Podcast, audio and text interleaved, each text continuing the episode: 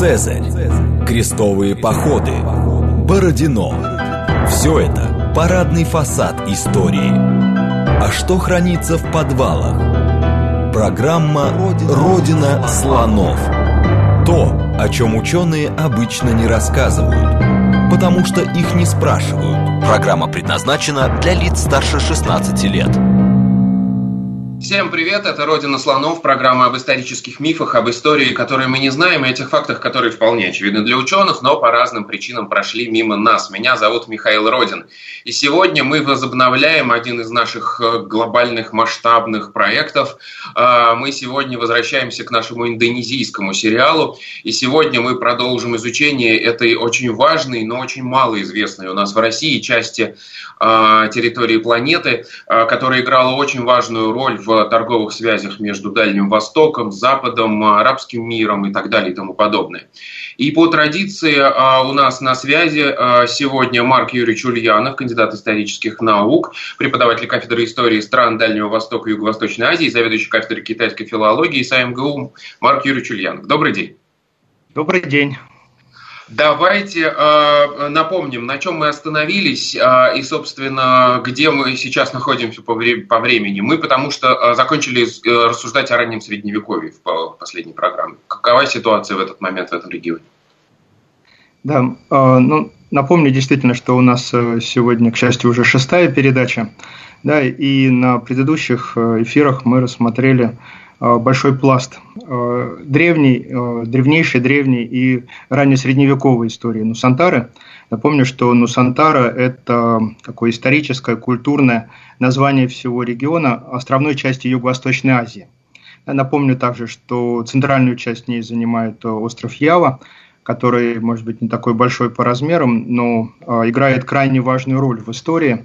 А живущий там народ, яванцы, является государством образующим и для средневековых крупных государств, и для современной Индонезии.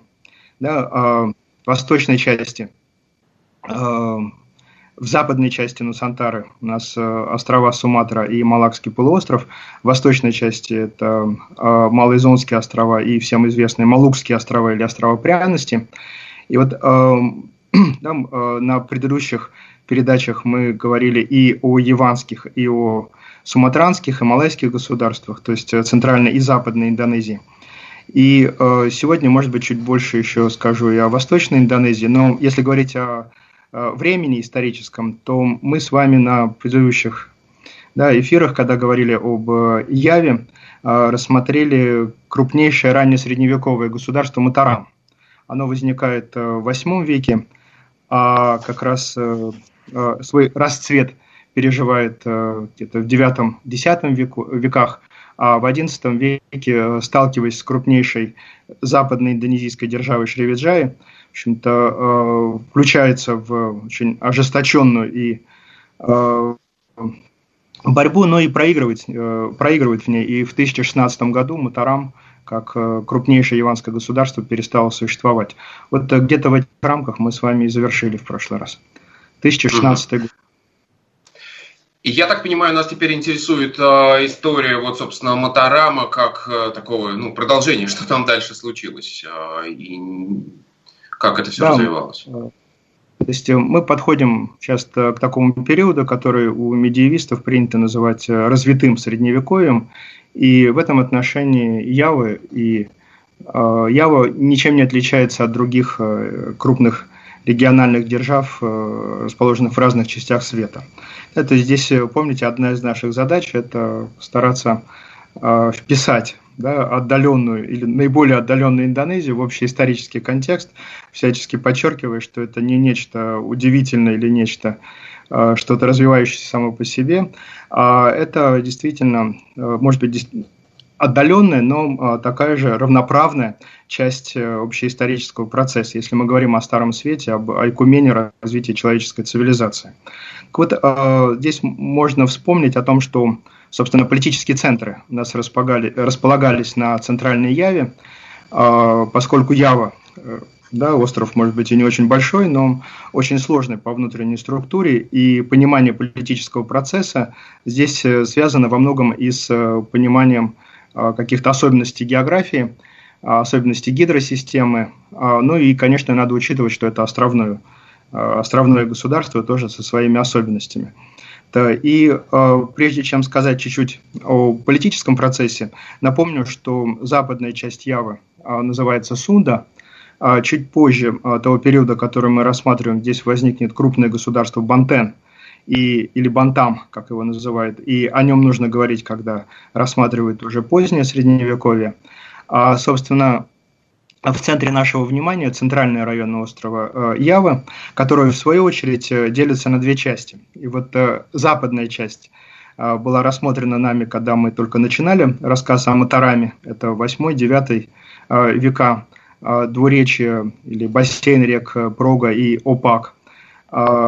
И мы говорили о том, что э, X веку центры яванской государственности из этой западной части центра перемещаются в восточную часть.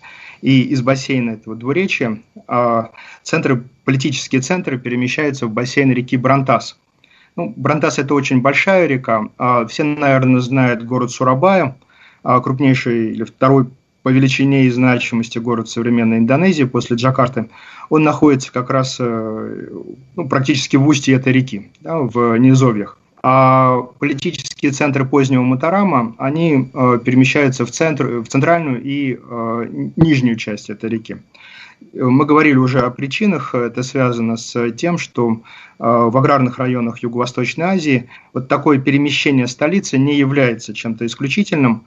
Столицы перемещались и, скажем, в государстве Чампа, которое располагалось на юге современного Вьетнама.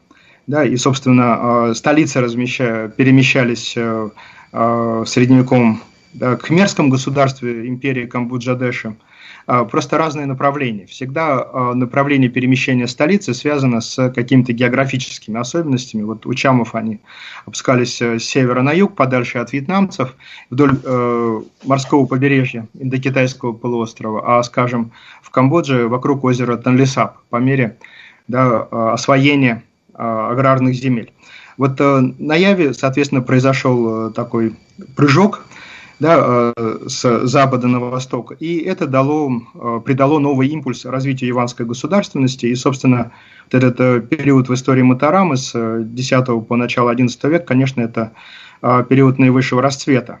Да, я уже говорил, что он был связан с именем правителя Паусиндока, при котором да, под контроль Матарама ставится и соседние государства. Ява, в общем-то, контролирует ситуацию на соседних островах Мадура и Бали – на Бали в это время а, развивается своя государственность. Да, они тоже можно будет как-то отдельно сказать, э, известные надписи, известные списки правителей, и время от времени балийские а, монархи или члены их семей тоже играли активную роль в истории Явы. Собственно, и, видимо, этот э, подъем и привел к тому, что между двумя крупнейшими державами региона, Шривиджай и Матарама, начинаются столкновения. Да, об их природе, в общем-то, судить а, можно и с политической, и с экономической точки зрения, но важно, что на конец X, начала XI века это равные по силе и мощи своей государства, но разные внутренние структуры. структуре. Да, и вот а, как раз правление последнего правителя Тхармавангши, который правил в 990-1016 годах, а, этот конфликт приходит к какому-то своему апогею. И, судя по всему, малайцев, да, то есть монархов, государства Шривиджая к обострению конфликта могли подталкивать и из Китая, где в то время Сунская империя, она тоже находится на подъеме, и э, крайне важно контролировать международные торговые пути. А здесь очень важно понимать э, место и э, яванской государственности, и малайской государственности в этой системе международной торговли. Да, мы помним, что Восточная Индонезия, ну, в обиходе это называется островами пряности, это немножко, как сказать, принижает, на мой взгляд да, э, роли вот, на самом деле двух великих государств. Это э, западное э, государство, которое влияет на западную часть, это Терната, а на восточную часть Малузских островов это Тедора. И поэтому здесь очень важно, э, я стараюсь отказываться от выражения острова пряности, потому что когда мы говорим острова пряности, это что-то среднее между островами блаженных и островами. Еще какими-то, да, где... Ну, плюс живут... еще намекает на такую, ресурс, э, центр, э, такую ресурсную экономику, да, только на продажу да. что-то производить. Конечно, где живут какие-то первобытные люди, и за стекло, и за да, бусы, и зеркала можно покупать у них тоннами э, всевозможные пряности. Да? На самом деле это, конечно, очень примитивно, это государства, которые находятся на достаточно высоком уровне развития. Другое дело, что они маленькие и островные. Другое дело, что они во многом могут зависеть от своих сильных соседей. Например, Терната и Тедора зависела от северокалимантанского государства Бруней. Но вот эта система сложится несколько позже. Да, а вот тот период, о котором мы говорим, 11 век, э, она только находится в стадии становления, но смысл заключается в том, что а, на самой Яве производится лучший на то время в мире перец высокого качества и очень а, высокими свойствами, которые ожидаются от перца, да, черный перец. А на этих островах а, производится огромное множество всяких ценимых на Западе пряностей и, в том, и специй, Э, в том числе э, мускатный цвет, мускатный орех и, что очень важно, гвоздика. Да? То есть э, большое количество пряностей, которые используются и в кулинарии, и в медицине, и в, да, в фармакологии. И, что очень важно, в разных культах, и буддийских, и индуистских, и мусульманских используются благовония да, для сопровождения церемонии. Вот там Э, так или иначе вот, да, все это сырьем э, задействуется. Кроме того, кора ценных деревьев, э, смолы всевозможные, то есть их списки, они ну, несколько страниц могут занять. Да, и вот если мы говорим о движении товаров с Восточной Индонезии, то они как раз оседают на Яве, здесь контролируются Иванским государством. Можно плыть сюда, но плыть сюда далеко, удобнее подвозить э, на рынке Шривиджай, да, и там уже встречать и арабов, и индийцев, и так далее. И вот эта конкуренция, потому что, конечно же, иванцы хотели на себя перетянуть международную торговлю, да, это огромные прибыли и так далее. Ну вот, э, короче говоря, в результате этого соприкосновения, этой конкуренции Матарам надорвался.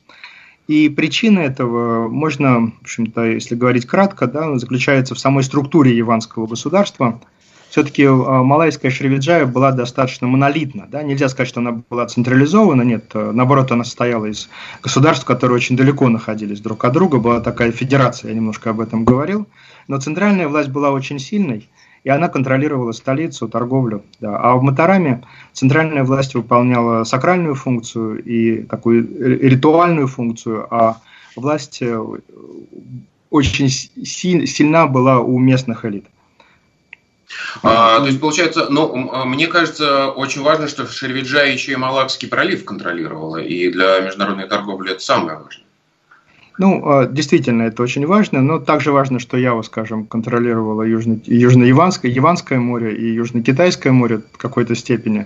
То есть они контролировали Ява-центр, ну, Сантары, а Шривиджай, да, совершенно верно, западную часть, Малакский пролив – и поскольку действительно а, судоходство так или иначе шло через него, другого пути не было, то это а, придавало дополнительную мощь, и а, Швейцария могла получить опору и в лице китайского государства, и в лице, скажем, крупных государств китайского полуострова, и государства в Индии, в Дастане.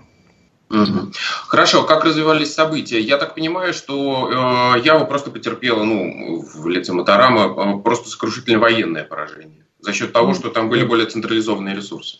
Да, а, здесь надо сказать, что а, сначала как бы а, меч занесла сама Ява, сам Матарам. И Хармавангш через буквально год после его вступления на престол да, совершил достаточно крупный поход против столицы Шривиджая. Напомню, в то время столица Шривиджая находилась в районе города Палимбанг, это бассейн реки Муси, такая, ну, южная часть современной Суматры.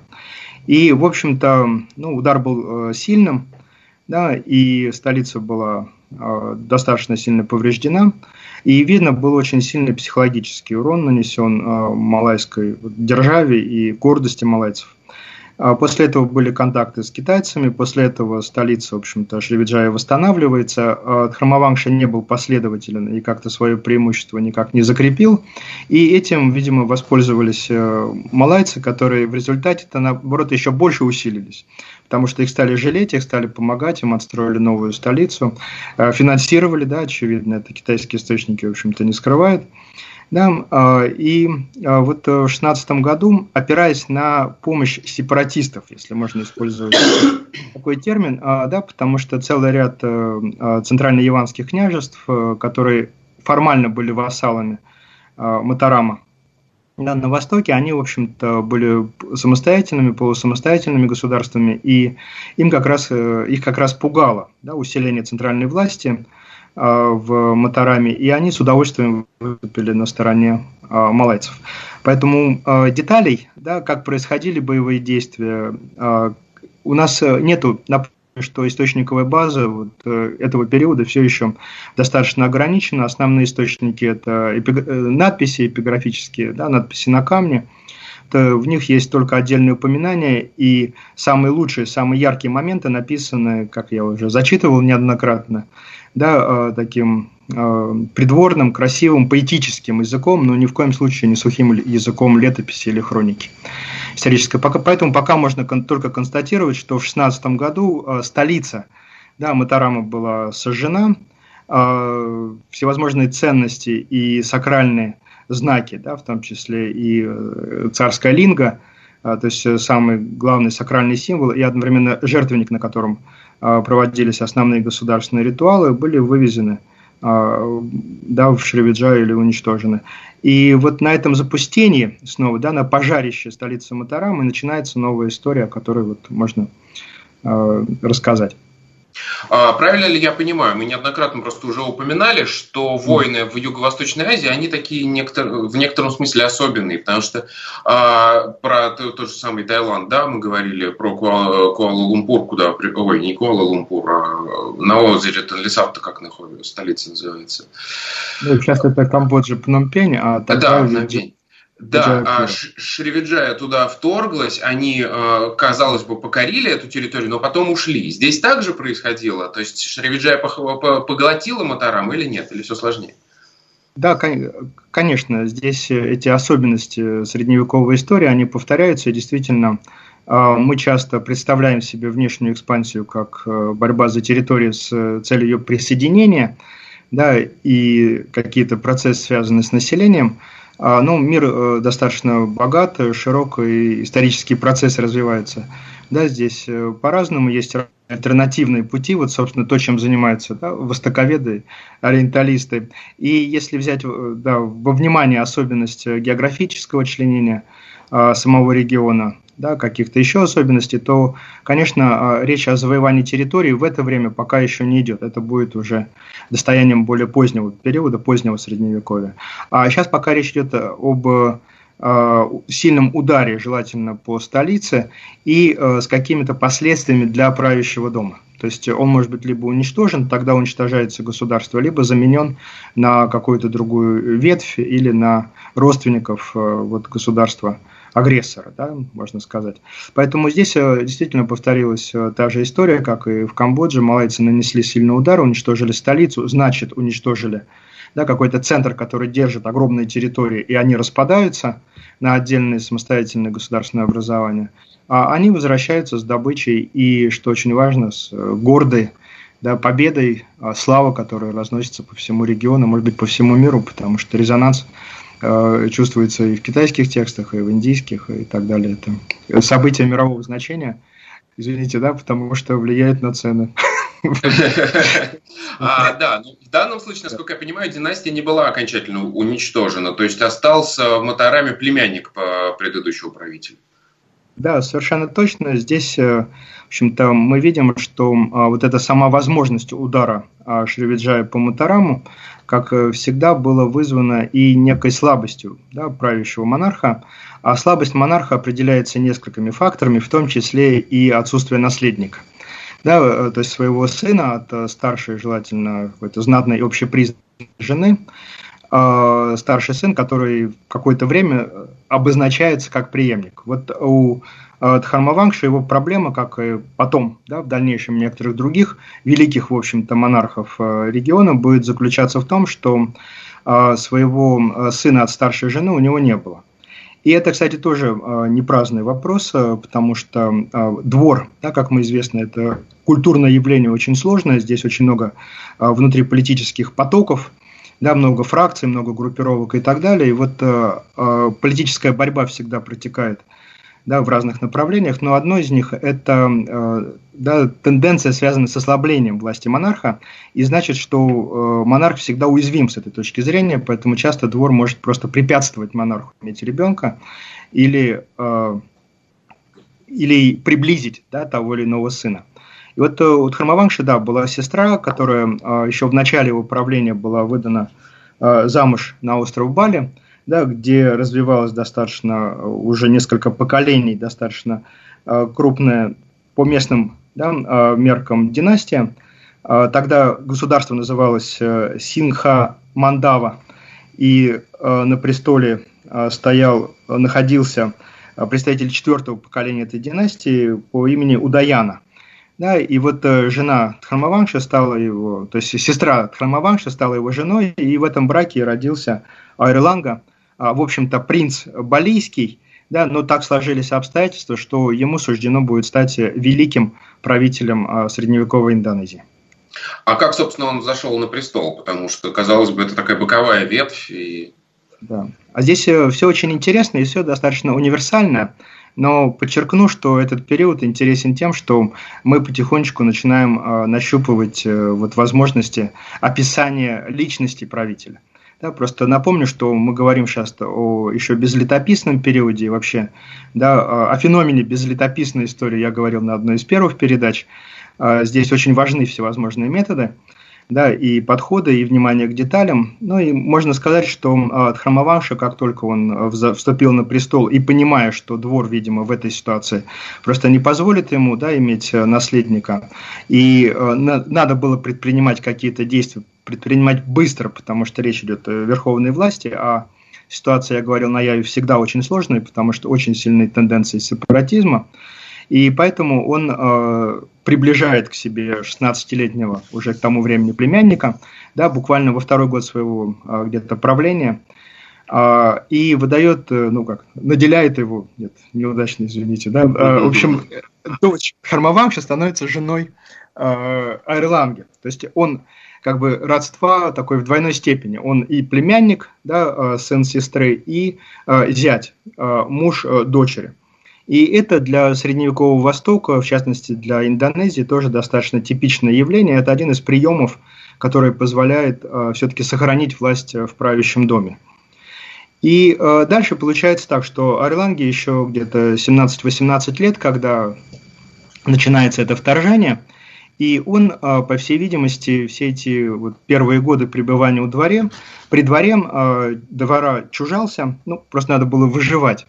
Да, и поэтому предание или литературный такой, да, а, сведения сообщают о том, что он все это время пребывал где-то в горах и совершенствовался в вишнуистских ягических практиках, то есть накапливал Шакти внутреннюю энергию, которая потом позволит стать ему великим правителем. Вот. И надо сказать, что Марк Юрьевич, я думаю, что мы э, историю, э, судьбу принца Айрланги уже во второй части программы озвучим. А, напоминаю, что это программа «Родина слонов». У нас сегодня в гостях Марк Юрьевич Ульянов, и мы говорим о в истории развитого средневековья на, яме, на Яве. После новостей мы вернемся и поговорим о том, как сложилась судьба Ирланги после падения государства Матарам. Программа «Родина слонов». То, о чем ученые обычно не рассказывают, потому что их не спрашивают. Еще раз всем привет, это «Родина слонов», меня зовут Михаил Родин. У нас сегодня продолжение индонезийского сериала. Мы разговариваем с Марком Юрьевичем Ульяновым о том, как э, сложилась судьба Матарамы. Вот в первой части программы мы выяснили, что в итоге все-таки Шривиджая победила, Матарама распалась, но династия сохранилась. И вот э, сейчас мы как раз обещали обсудить судьбу принца Айрланге. А, Марк Юрьевич, э, как ему удалось выжить и как он провел первые годы жизни после этого сокрушительного поражения? Эрланга, как я уже говорил, спасался в лесах. Но если сейчас позволите, да, если будет уместно, я э, извинюсь за некоторую бестактность в начале передачи и хотелось просто вспомнить, да, э, почтить память. У нас э, так случилось, что за прошедший год ушло из жизни два выдающихся специалиста по островной части Юго-Восточной Азии, в том числе, которые очень много занимались э, яванской культурой, языком, литературой. Это Александр Константинович Оглоблин, которого не стало а, в конце весны. И вот э, буквально несколько дней назад ушел из жизни выдающийся а, историк и лингвист Сергей Селович Куланда. И о его творчестве я уже немножко говорил в одной из первых передач. В частности, вспоминал его замечательнейшую книгу «История древней Явы». И, собственно, а, из нее тоже можно подчеркнуть очень много а, интересного и ценного материала. Ну, достаточно сказать того, что он был, наверное, один из первых, кто поставил на очень высокий академический уровень изучения истории языка как исторический источник. А, о нем можно говорить очень много, но просто хотелось почтить его память и ну, поблагодарить за все, что он сделал, выразить свое сожаление ранним уходом и пожелать коллегам и вообще слушателям как можно больше внимания уделить э, научному творчеству его и Александра Константиновича Оглоблина и постараться почитать это без э, какого-то пристрастия и без заранее заданных знаний о том, что вот, о том, что там написано, потому что когда мы новые методы да, внедряем в науку, конечно, это может вызвать какое-то удивление. Ну, не буду об этом много говорить, достаточно вспомнить того, что вот одна из последних книг, посвященная реконструкции скифского языка, привела его к выводу о том, что в языках соседних народов сохранилось более 300 да, а, а, скифских корней. Хотя известно в науке, что в, общем-то, в обиходе в широком 6-7 слов. Ну и так далее, даже есть серия его статей, которая называется «Уроки Скифского». И здесь неудивительно, что специалист по Яве стал заниматься да, иранским миром, но это уже другой совершенно разговор, я готов возвратиться к Орланке. Да, я просто тоже хотел бы отметить, что очень важно то, что мы, а, вы точнее здесь рассказываете ту информацию, которая во многом была получена благодаря работе нашей школы Индонезии ведения, если можно так сказать, и буквально через буквально в первые руки мы получаем эту информацию. Итак, Айрланг, он выжил, э, скрывался в лесах после этого поражения. Что происходило дальше?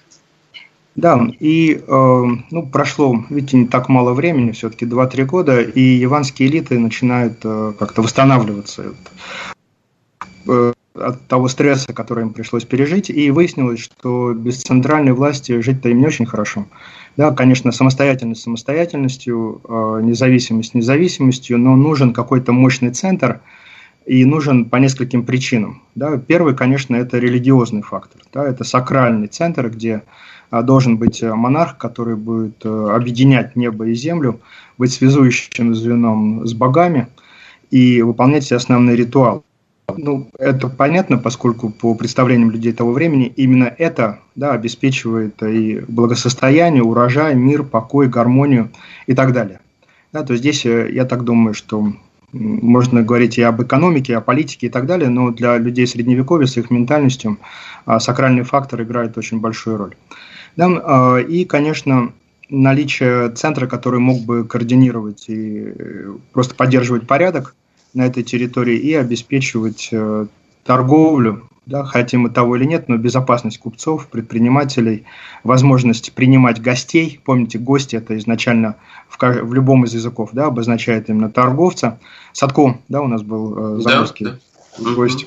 Ну и так далее, да. И именно это, видимо, и обеспечило некий такой консенсус, соглашение, что э, Матарам надо восстанавливать, э, и поскольку из членов династии остался только Айрланга, то именно он и был возведен на престол. И здесь очень важно подчеркнуть э, ту поддержку духовенства, которую он, видимо, за это время смог обрести. А, напомню, что основной культ в это время – вишнуизм. Да, вишну – это, а, если раньше здесь были у нас на Яве да, э, распространенный шиваизм, да, то вишну – это некоторая другая как бы, часть этой э, тримурти, да, э, и он по сравнению с Вишной более спокойный, да, не случайно, ну, не буду говорить про индуистские верования. Сейчас, э, если шиваизм это такая энергия клокочущая, бурная, да, связанная с агрессией, с каким-то ну, таким активным действием, то вишнуизм э, и сам Вишну изображается с четырьмя руками синего цвета, такой э, спокойный, статичный достаточно. Вот. И э, поскольку вишнуистское духовенство здесь, видимо, да, достигает некого верховенства, то это, это сам образ э, Вишну и Арланги как представителя да, э, именно вишнаистского направления верования, он тоже вполне устраивает. Это тоже может быть э, какой-то основой э, консенсуса, основой возможностей для договоренности. И вот э, в 19, году Эрланга возводится на престол и становится уже правителем а, но правителем чего? Да, встает вопрос, э, государство уже распалось, да. а выяснилось, что да, столицей э, не всего бывшего Матарама, нет, наиболее отдаленные территории, они жили как живут, им столица была не очень нужна. Здесь и географический фактор играл роль, конечно. А вот э, э, княжество или владение в бассейне реки Брантас, они как раз начинают постепенно сплачиваться вокруг Эрланги. Но очевидно, что в первые годы его правления – да, все-таки э, такая усобица сохраняется, и Орланга, он подчиняет себе только часть территорий, и они еще расположены не одна вслед за другой, да, в бассейне этой реки, а вот так вот э, через полосица здесь есть. И это определяет направление его э, политики, собственно, внутренней политики. Поэтому здесь, ну, да, я так понимаю просто, что еще в этот момент очень важно было для него обратиться, так скажем, к корням туда, на Бали, и э, это ему в том числе помогло. То есть какие-то, видимо, его такие э, дальние родственники помогли ему в этом деле. Ну, действительно, э, поскольку Бали вот все эти события не затронули, да, а в период э, такого резкого ослабления Матарама, естественно, соседнее государство оживает, и опираясь на его потенциал, да, здесь у Эрланги была совершенно точно такой запасной склад. Да, он мог брать и продовольствие, и э, военную силу, если необходимо, ну и просто опираться на моральную поддержку своих родственников. Э, другое дело, что там тоже, да, действительно был, естественно, был двор, э, и его братья, они совсем, в общем-то, даже были рады, что Эрланга куда-то отъехал, вот, младшие братья, и делили власть уже между собой. Вот. И в этом отношении были тоже где-то зациклены друг на друга. Поэтому Ирландии, кстати, были развязаны руки в этом отношении вот, да, э, на Востоке. И он мог э, сначала, явно э, ему пришлось несколько лет бороться за удержание власти. Это период где-то с 19 по 22 год. Да, и надо сказать, что три года – это достаточно короткий срок – Потому что часто вот это первое время длится около пяти лет, и не каждый правитель может его пережить, как мы знаем. Вот, но у, ему это удалось сделать, он укрепился, в общем-то, и в нижней части, и в средней части Брантаса, но явно тяготел к нижней части, вот э, столица, город Кахурипан, она потом будет находиться там, э, несколько э, выше от устья, но в, в низовьях э, Брантаса. И вот после Но я этого, так понимаю, когда... что это важный стратегический момент, потому что это ближе к морю, соответственно, ближе к торговым каким-то путям, правильно? Да, да, конечно, э, поскольку из китайских источников мы знаем, что э, купцы, которые приплывали за товаром в Восточной Индонезии, они входили в устье реки, и совершенно очевидно, что это Брантас. И со временем, ну не в это время, а чуть более позднее, но столица здесь будет, или крупный город еще будет сохраняться, Здесь, да, специально, помимо дворцовой зоны, было выстроено еще такой небольшой купеческий городок, где были постоялые дворы, где были рынки, и где можно было безопасно, в общем-то, провести какое-то время, а в условиях муссонного ветра это, в общем-то, ну, даже при возможности каботажного плавания это может быть достаточно длительное время. Вот. И вот э, до 22 года он да, как-то уговаривал э, своих э, самых близких э, вассалов и подданных а после того, как ему удалось укрепиться на престоле, он начинает уже активную внутреннюю политику, связанную с централизацией своей власти и с подчинением, в первую очередь, сначала соседних территорий, самостоятельных владений, ну и потом более отдаленных, но тоже в пределах центральной Явы. И надо сказать, что есть достаточно большая графическая надпись, посвященная как раз итогам правления Орланги. И благодаря ей можно примерно представить динамику этого времени, а, идет достаточно не быстро, но, что очень важно для нас, последовательно. Да, и вот здесь толчком стал как раз момент, когда в 22 году он еще умудрился победить и во внутрибалийской борьбе, и его назначили наследником. Да, совершенно явно, что он там переезжать туда не хотел, он оставил э, место блюстителя вместо себя, одного из братьев. И это, естественно, подняло его авторитет, и вот на этой волне да, такого э, исторического благоволения к нему он начинает уже вторжение буквально э, в соседние владения, и э, где-то 28-29 год он подчиняет наиболее близкие э, владения, потом в 30 году наносит удар по э, тому как раз обидчику, который перешел на сторону Шривиджа, и благодаря которому во многом да, был уничтожен Матарам. И вот э, тогда же, в 30 году, он совершает еще и э, очень важный внешнедипломатический ход, который уже окончательно расставит все точки на «и», и э, можно говорить, что вот э, новое государство, оно имеет право на жизнь, оно возникло. Да? Он э, предложит э, шривиджайскому правителю, фактически выступит инициатором заключения мирного договора. Да? И здесь тоже мы понимаем, что переступить через себя да, политику, тем более монарху, да, средневековым далеко не просто, а люди все очень гордые. У нас, кстати, сохранилось скульптурное изображение а Эрланге, он выседает там верхом на Ганеше, вы видели, да, угу. одно из воплощений Вишну. Вот, именно верхом, да, то есть он оседлал Бога фактически, ну, его проявление. Вот, и э, здесь э, э тоже добился успеха, и э, правитель Шривиджая с очень таким красивым именем, поскольку шривиджайских, имена шривиджайских правителей сохранились крайне мало, то я его назову Санграма Виджая Тунга Варман. Да, а, вот он отдает свою дочь, и он становится зятем уже и правителя Шривиджая. И э, шривиджайцы, надо сказать, были крайне рады, потому что напомню, что буквально пять лет назад, то есть уже в правлении Орланги, они э, претерпели сильнейшую травму тоже. Южноиндийское государство Чолов э, нанесло очень сильное поражение Шривиджая, невзирая на протесты китайской Сунской империи и других индийских государств.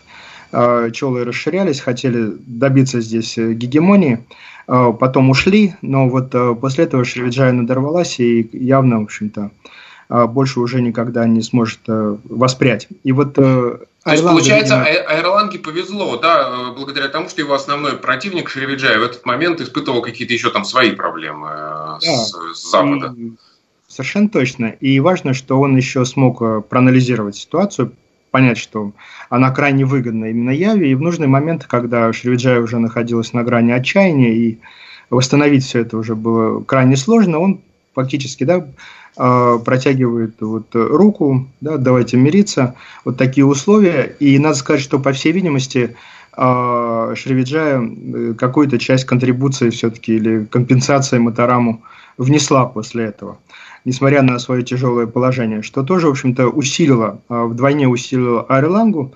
И вот после 30-го года идет прям такая волна э, походов на соседние территории, и с 31 до 32 года он подчиняет еще несколько владений, и, в принципе, можно говорить о том, что к 35 году заканчивается период восстановления фактически Матарама, а, ну, почти в тех границах, в которых он а, был раньше, по крайней мере, а, на востоке центральной Явы.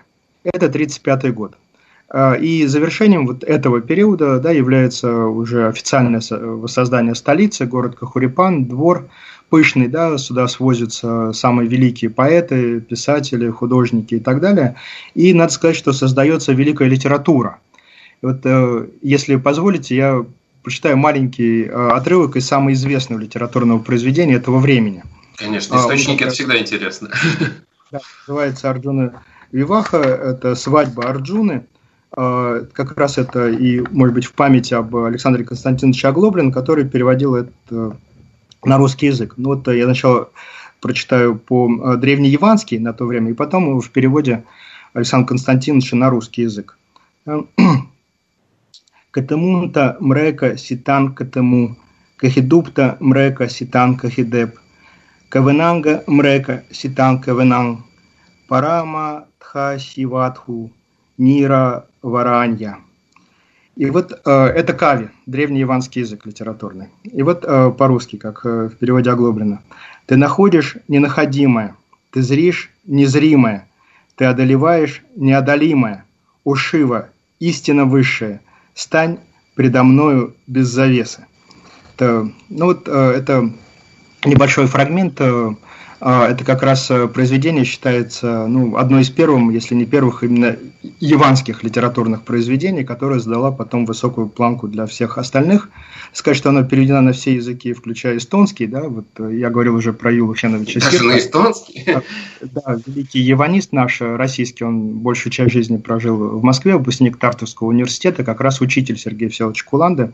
Вот. А вот на русский язык, к сожалению, пока не переведено, но поскольку яванский уже у нас в программе, Э, обучения в Институте стран Азии Африки, то надеюсь, что вот следующее поколение э, переведет. Вот, э, и были другие произведения. То есть здесь очень важно, что вот эта консолидация, да, централизация государства, оно приводит к складыванию двора с его высокой дворцовой культурой. И это все выводит яванскую культуру, яванскую государственность на новый этап его развития. И, в принципе, остается последний кусочек, очень важный для Эрланги – казалось бы, венец правления, это надо почивать на лаврах, надо наслаждаться победой, да, участвовать в церемониях, строить сооружения, получать цветы, подарки и так далее. Но в политике так крайне редко бывает. И вот э, надо сказать, что а, образ Арланги как раз очень четко очерчивается именно последним периодом его правления. Все, что было до этого, безусловно, это проявление его выдающихся каких-то способностей, дарования, ну и где-то фактора случайности, да, исторического такого, фортуны. Вот, а здесь э, фортуна фактически отворачивается от него. Да, это же всегда трагично, как передавать власть. И вот э, здесь э, последний период его правления, 35-41 годы XI века, да, а он как раз сталкивается с этой самой проблемой. И э, здесь отчасти повторяется то, что пережил его э, дядя Хармавангша, последний правитель Матарама. То есть да, у него а, тоже не было наследника мужского пола, правильно понимаю? Да, в этом наследники, проблема. но они были от э, жен э, достаточно э, младших, второстепенных, каких-то не очень влиятельных угу. правителей яванских, а сына от главной жены, то есть шревиджайской принцессы, у него не было, а была дочь. Да, и, собственно, старший вот в этой системе родства и среди претендентов на престол – а, была его э, дочь. Ее звали Сангра, э, Санграма Виджая. Это, она явно была женщиной непростой, э, умной и явно обладала какими-то способностями да, политического управления.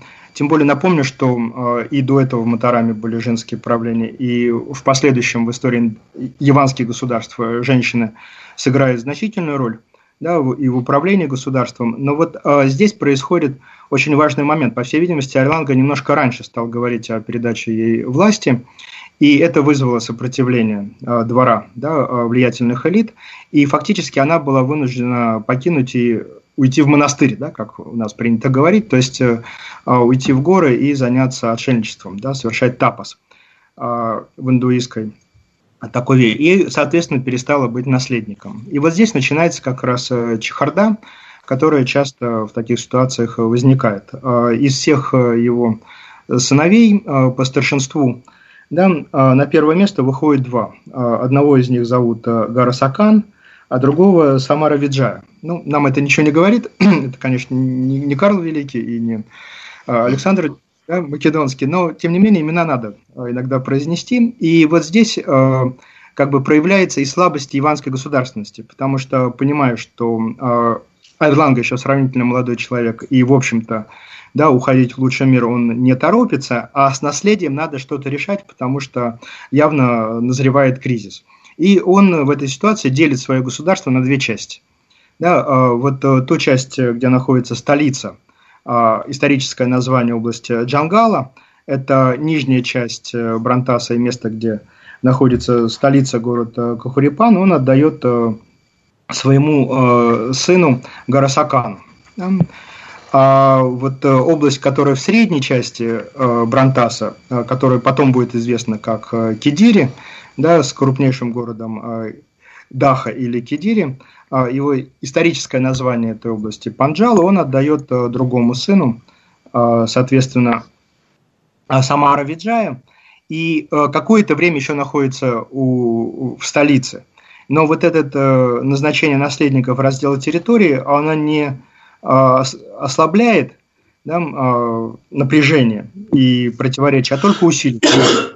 И вот здесь, говоря уже о завершающей части правления самого Эрланга, крайне важно сказать, что где-то в 1941 году он принимает такое тяжелое для правителя решение, и в истории крайне мало таких правителей, которые при жизни добровольно отказываются от престола, исчезают на время, но сохраняют себе жизнь после отказа от престола. И вот Айланга, он может войти в число тех э, единиц буквально да, э, мировой истории, которые вот пошли на этот ход. В 1941 году он э, официально объявляет о том, что он покидает столицу, покидает престол. Видимо, проходит церемония, которая подтверждает самостоятельность двух государств – да, в которых правят уже два его сына, а сам на это время уходит опять э, в те же самые горы, к тем же самым своим вишнуистским да, учителям, и э, до конца жизни, а умирает он в 49 году, он э, совершает вот религиозный подвиг, и в национальной традиции, в яванской традиции, и именно это часто считается самым главным, потому что э, собрав или воплотив в себе какую-то невидимую космическую силу, он придал и в сакральном сфере, в сакральном да, понимании и э, колоссальную энергию для развития иванского государства и вообще э, вот родной для него Явы. А, у нас осталось примерно две минуты до конца эфира, чтобы подвести итоги правления Эрланги. Правильно ли я понимаю, что вот этот его как бы искусственный раздел того же государства, которое он вновь объединил, а, он все-таки а, такое динамическое равновесие сохранил? То есть не передрались там его сыновья между собой? Или как дальше ну, они, они передерутся немножко позже, и, э, собственно, 1942 года фактически можно говорить о начале истории государства Кидири, да, а, следующего по периодизации, но а, у него будет так, такой своего рода переходный период, который затянется с 42 по где-то самое начало XII века, примерно до 1104 года, который как раз и будет связано с противостоянием двух этих государств, э, Панджалу и Джангала, да, будет э, конкурировать, воевать между собой, претендовать на престол друг друга, вот до тех пор, пока в 1942 году, то есть в 1104 году, наконец, ситуация не прояснится и не победит вот это южное э, восточное государство Панджалу и не э, объявит о создании единого яванского государства Гидири. А можем ли мы вообще, вот вся эта история, там, сто лет, да, вот про которую мы сейчас говорили, э, говорить о неком таком, э, я опять же повторю этот термин, динамическом равновесии в регионе, потому что мы видим, что Шеревиджая сначала Матарам разрушает, потом Матарам восстанавливается, они опять вступают в какие-то отношения, то есть в целом, как бы глобально, ситуация там в таком динамическом равновесии находится в этот период? Ну, как правило, это действительно точно, это одна из э, особенностей политического процесса в Нусантаре, в основной части Юго-Восточной Азии. Э, западная часть и центральная часть действительно уравновешивают друг друга. А поскольку Шривиджай в это время ослабевает, то здесь э, чаша весов начинает склоняться в яванскую сторону, но не окончательно, потому что э, чуть э, позже да, а, какие определенные процессы будут происходить в самой э, на самой Суматре, да, вот у наследников Шривиджая. Но важно, что и Индокитай нельзя сбрасывать со счетов. Э, чуть позже здесь начнется формирование тайского государства, и оно будет претендовать но это уже другая история, которую мы, я думаю, обсудим в следующих программах. Спасибо вам большое, Марк Юрьевич. Спасибо. А, это была программа «Родина слонов». Меня зовут Михаил Родин. В гостях у нас сегодня был Марк Юрьевич Ульянов. До новых встреч. Пока.